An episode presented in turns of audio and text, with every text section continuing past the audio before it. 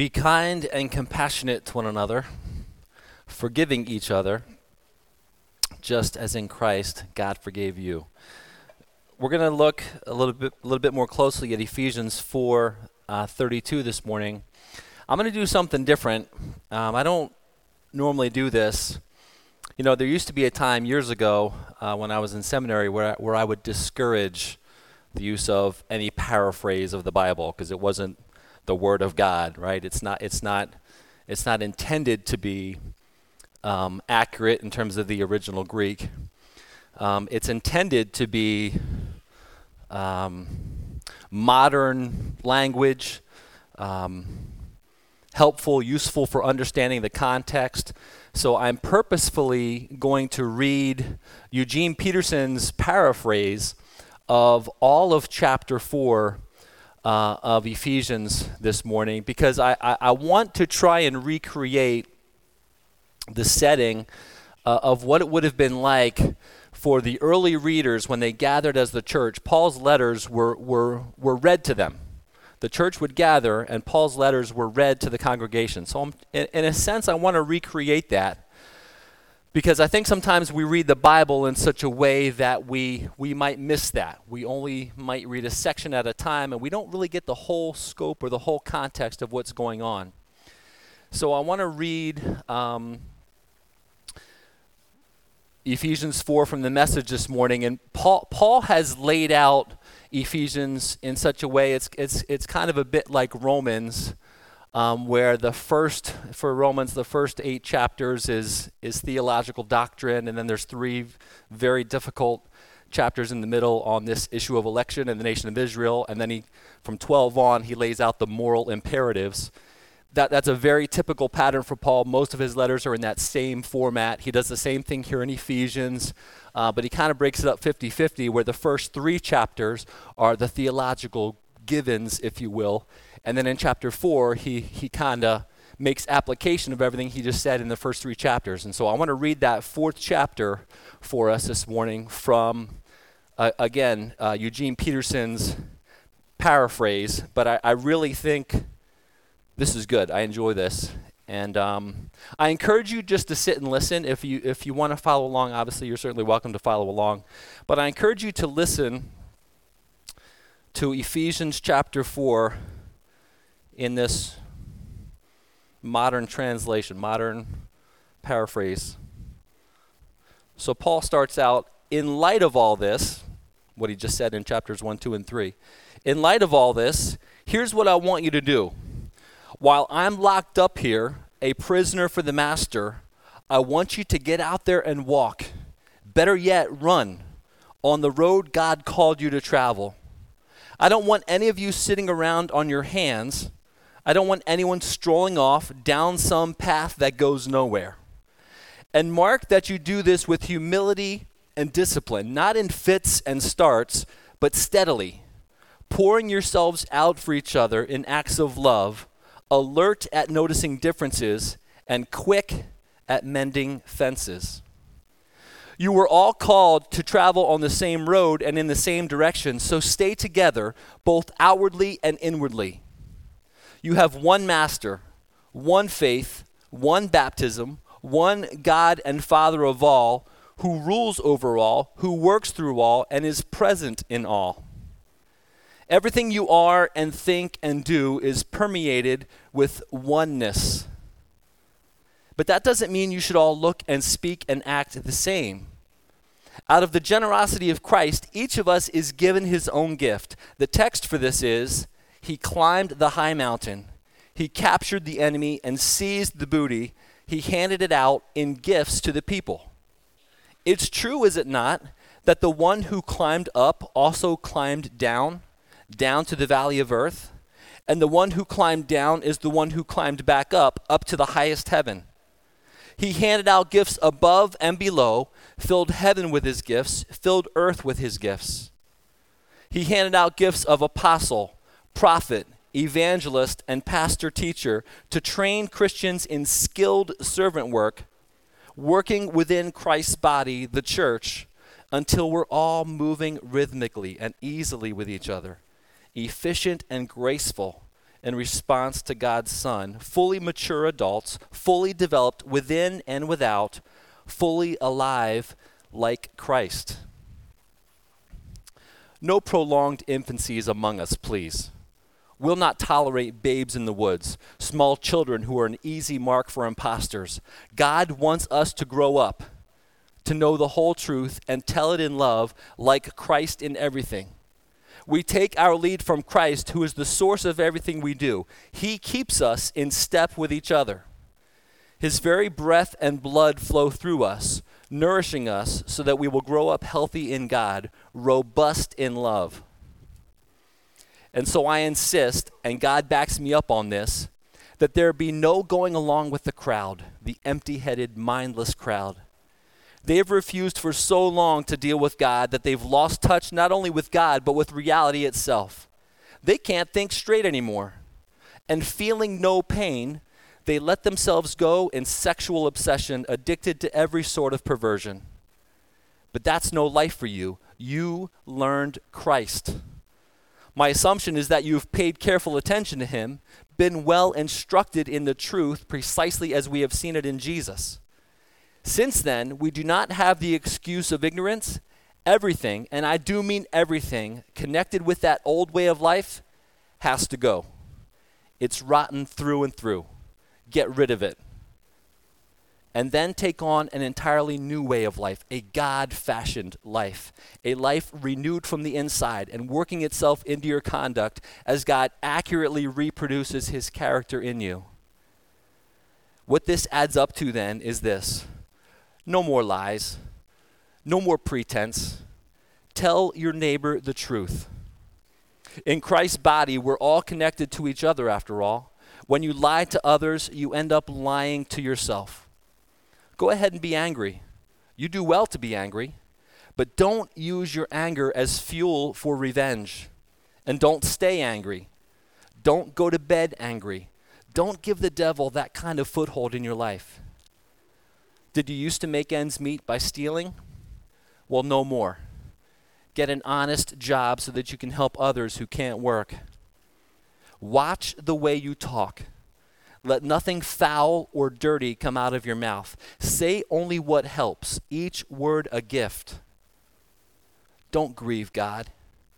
Don't break his heart. His Holy Spirit moving and breathing in you is the most intimate part of your life, making you fit for Himself.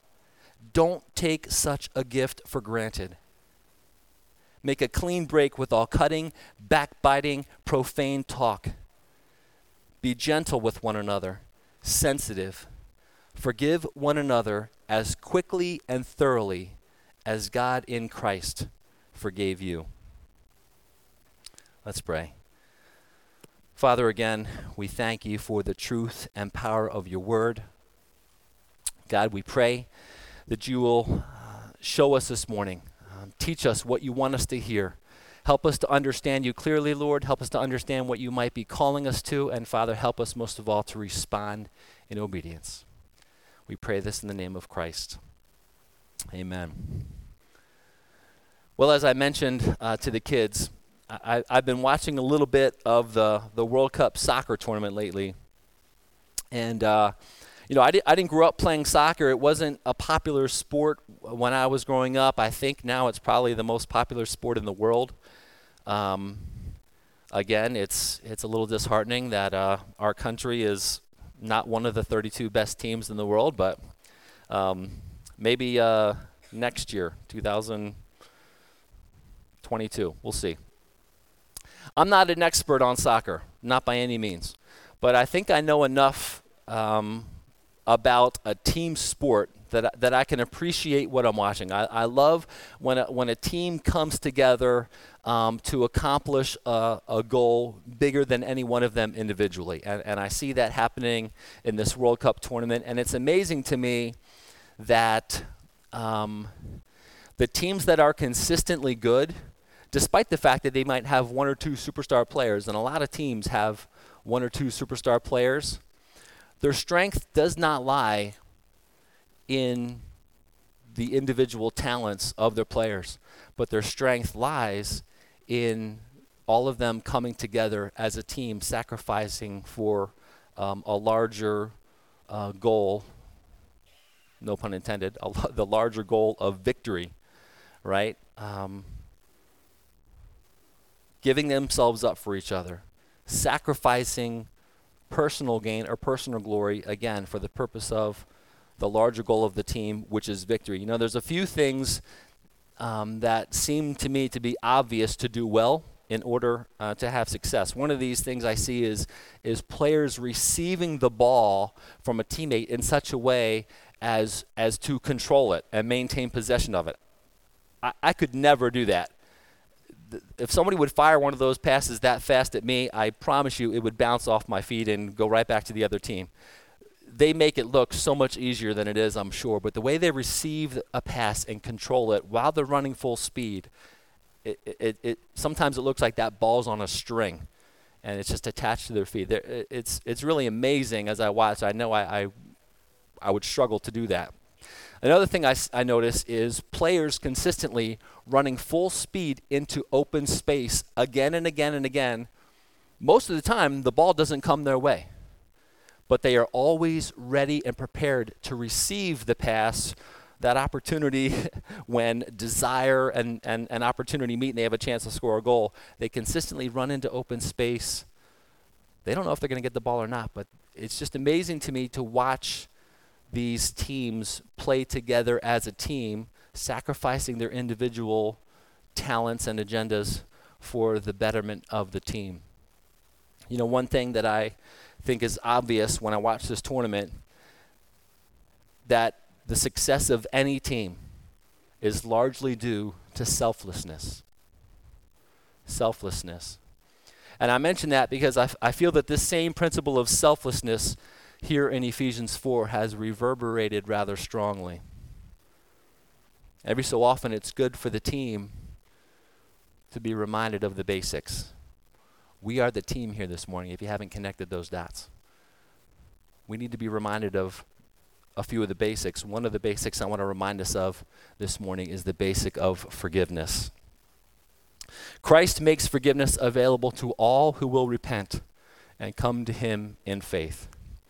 And since Jesus forgives in this way, and since we are then made one with Christ, made one with Jesus, it's inconceivable to me that those who have been forgiven would then, in turn, uh, not prove to be forgiving themselves. But I think sometimes that happens. Of all the things that should represent the identity and purpose of a local church family, surely forgiveness should be at its very core. It's got to be number one hallmark of a local church. And in our reading of Ephesians this morning, it's interesting that Paul both begins and ends in the same place. He, he starts by urging his readers to live a life worthy of the calling they've received. How does that happen? Well, he tells us like this humble, gentle, patient, putting up with one another, making every effort to keep the unity of the Spirit. How does he end? in the exact same way. Be kind and compassionate to one another, forgiving each other, just as in Christ God forgave you. In other words, the secret of unity in any church, the secret of unity in, in any fellowship of Christians is grounded in two factors our humility and our holiness there will never be genuine humility where pride is foremost and holiness is neglected. You'll, you'll never find it. It's impossible to grow as a team unless we are growing individually. We'll never see biblical principles worked out congregationally unless we're seeing them worked out individually. And when Paul makes that statement, to close out chapter 4. He, he, he's not suggesting that the grace of God somehow uh, denies or destroys our responsibility to do. I mean, in fact, he's urging his readers to make sure that we do while the Holy Spirit of God enables the doing. It's the same principle he mentions in Philippians 2. Work out your salvation with fear and trembling, for it is God who is at work in you to will and to act in order to fulfill his good purpose. And, and this idea of humility and forgiveness is, is set against the backdrop of a very ugly list that Paul writes in verse 31. He says to get rid of this stuff. Number one is bitterness.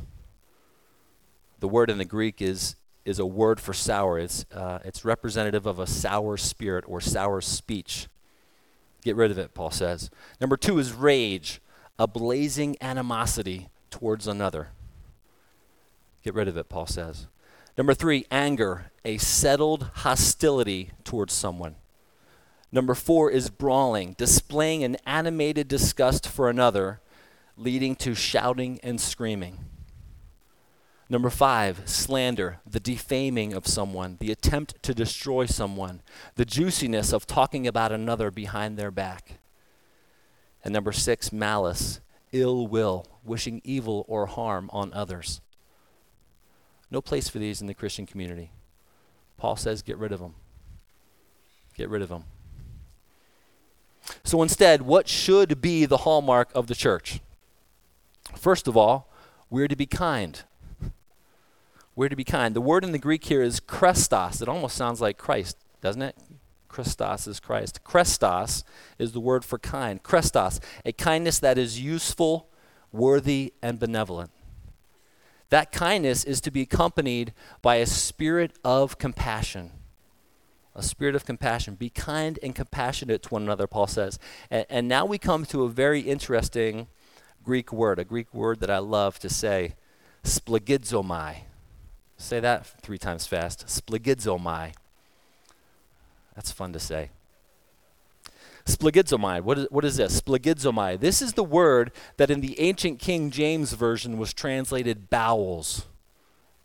From the bowels of tender mercy. That's splagizomai. It's, it's kind of deep in your inner core, right? Splagizomai. This whole idea of being stirred or being moved uh, was expressed uh, in terms of the guts. Let me remind you that, that, that at the time of writing of the Bible, the inward organs were considered the, the seat of emotion or, or the seat of intention. So this is kind of this uh, from deep inside your spirit to Jesus in the Gospels. He was moved with compassion. That, that word there is splagizomai. He was moved with compassion for people. The same thing I feel every Tuesday and Wednesday morning when I walk through the halls of Waddell Elementary School and I see these kids. I'm just moved with compassion for them. Many of them without a dad, most of them unable to, families unable to afford three hot meals a day. I'm moved with compassion for these kids. That's, that's splagizomai. God does something in your inner core, in your inner being to move you towards compassion for someone or something. This idea of compassion is not, is not something cerebral. Oh, I think I'm, I think I'm feeling compassionate today. No, it's this uncontrollable urge from deep within your bowels, from deep within your guts. And it makes perfect sense, right? because is there anything worse than a, than a church full of constipated Christians? I mean, it, it kind of shows on our faces, right? A, a kind of pinched look. Everybody in need of a solid two spoonfuls of theological Maalox. you know, I make, I make fun of it to make a point, but I stand by my statement. There's really nothing much worse than an unmoved congregation.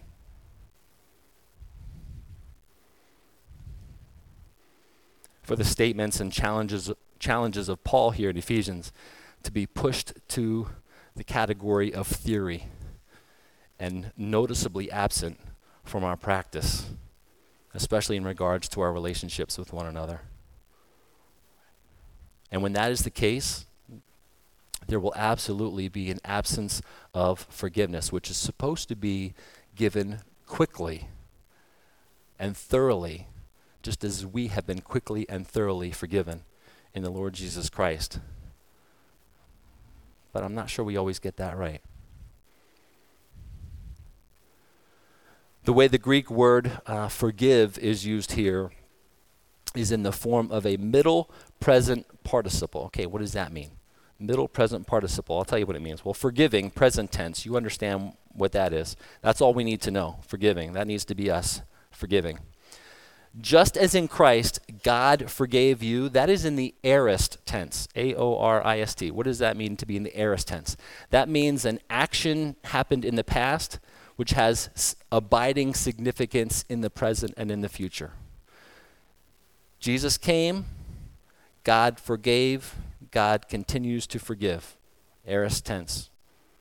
Because of Jesus, we have received forgiveness. And as a result of that, we are now to be the forgiving ones. So that the forgiven forgive. The primary motive for forgiveness is, is what God has done for us through Christ in order to free us from a debt of sin. So, if we really know what it is to be forgiven, if we really understand that, and if we know how easy it is for us to fall, to slip up, to blow it from time to time, then it should be very difficult for us to have hardened hearts and refuse one another the necessary forgiveness. That's how it should work, right? Is that how it indeed is working all the time? I'm not sure. I read an old quote this week that said, The unforgiving spirit, as an expression of pride, is the number one killer of spiritual life. The number one killer of spiritual life is an unforgiving spirit. Let me remind you of something that I, I know I find helpful and, and need to be reminded of from time to time. Forgiveness is not a feeling, it's a promise. It's not a feeling, it's a promise. I can make promises without any feelings attached, and they're still legitimate promises. I can promise to get up with you at 5 o'clock tomorrow morning and run six miles. Not sure what kind of feelings I have attached to that. Probably, probably very negative ones. But I can, I can make promises without any feelings attached. They're still legitimate promises. When God stirs in our hearts, when He moves us, splagizomai, makes us kind and tenderhearted, we learn to forgive one another. And what we're saying is this I promise you that I will not bring this matter up to you again. I promise you I will not bring this matter up to anybody else. I promise you that I will not bring this matter up even to myself anymore. The forgiving soul says this I won't do that. I promise you.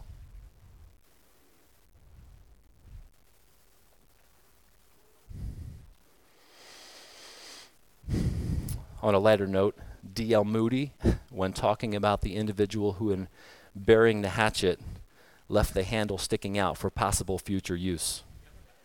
I think we need to bury the handle too. If we neglect the, the practice and exercise of forgiveness, we will soon lose our own enjoyment of the forgiveness we have received from God. Let me read another old quote from you. This is uh, written in the Old English, so try to follow along, but this is good. Know that when unhappily thou thinkest any evil of thy brother, some root of that same evil is in thine own heart, which in proportion, proportion as it is ill disposed, readily receives any like object which it meets with. And be sure that all good and kindly feeling towards thy neighbor is the gift of the Holy Spirit, and all contempt, rash judgment, and bitterness towards him comes from thine own evil. It is our forgiveness of other people's sins against us that demonstrates our understanding of how much God has forgiven us. Consider this a pep talk for the team this morning. a reminder of one of the basics that needs to be a hallmark, one of the hallmarks of MCN. Be kind and compassionate to one another, forgiving each other, just as in Christ, God has forgiven you. You know, I've been um, I've been wrestling with how to, to to close this service this morning, and so um, I'm just gonna keep talking for a little bit as we close. That was scripted. This is unscripted. Dangerous. So, Pastor Dan is on sabbatical for the next 10 weeks. Pastor Dan and I, and I have had several conversations leading up to this summer sabbatical. Things he wanted to make sure got done, things, uh, certain things he wanted to make sure received the, the, the proper attention. And I, let me tell you, several times he mentioned to me, Gary, when I come back, I, I'm 58 years old, I've got seven years left. I want to serve well. I want to lead well and serve well for my last seven years until I retire when I'm 65. I can't tell you how many times, three, four, five times he said that to me. Can, can I ask you, can we commit together this summer to growing and building ourselves up individually in order that we can grow and mature congregationally so that when Dan comes back, we can serve well alongside him? We can follow well alongside him? Can we commit to that?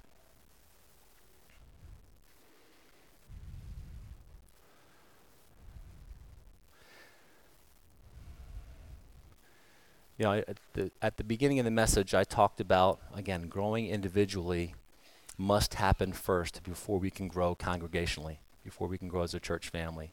Biblical principles uh, need to be worked out individually before they can be in, uh, to be worked out congregationally you know, sometimes my experience is this when, when we're not committed to kindness, compassion, and forgiveness, if we're not committed to those things, whether we know it or not, we not only is unity not established, w- there's this tendency. We again, we might not even be aware of this. There's this tendency to kind of be like this to kind of keep each other at arm's length. And in, in a sense, what we're doing is we're is we're putting up fences.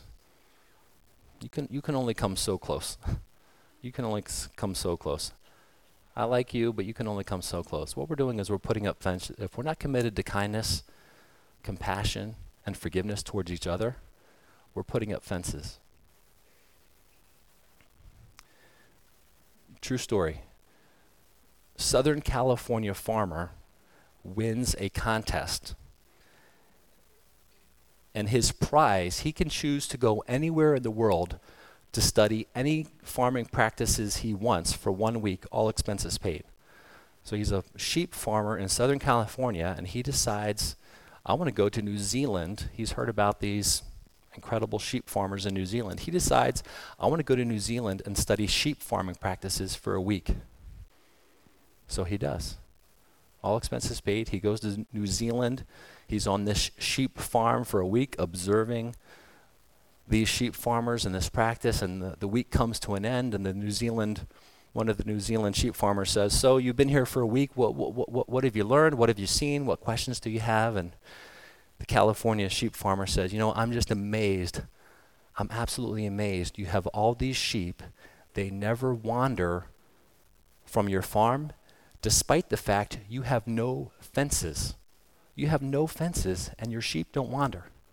He said, Where I farm back in Southern California, my sheep wander. I have to build these big, tall, elaborate fences to keep my sheep in because all, my, all the surrounding farmers are citrus farmers, and my sheep wander to go get free fruit and free food. He said, But in, in, in the States, our sheep just wander, and we have to build these big, elaborate fences to keep them close to home the, New Zealand sheep farmer said, Oh, oh yeah, um, we discovered something a few years ago.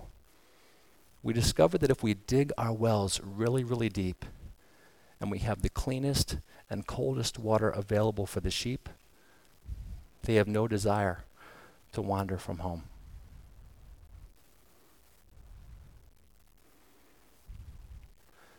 Jesus himself is our deepest well. Can we commit this summer to digging our wells deep? Draw close to Jesus. Whatever you need to do, get in the Word more, get on your knees in prayer more. Dig your spiritual wells deep. We'll have no desire to wander. We'll have no need to put up fences. We'll experience unity like we're supposed to. We'll be naturally kind, compassionate, and forgiving. We'll grow individually, we'll grow congregationally. And when Pastor Dan comes back, we will all serve well together. Can we be committed to that?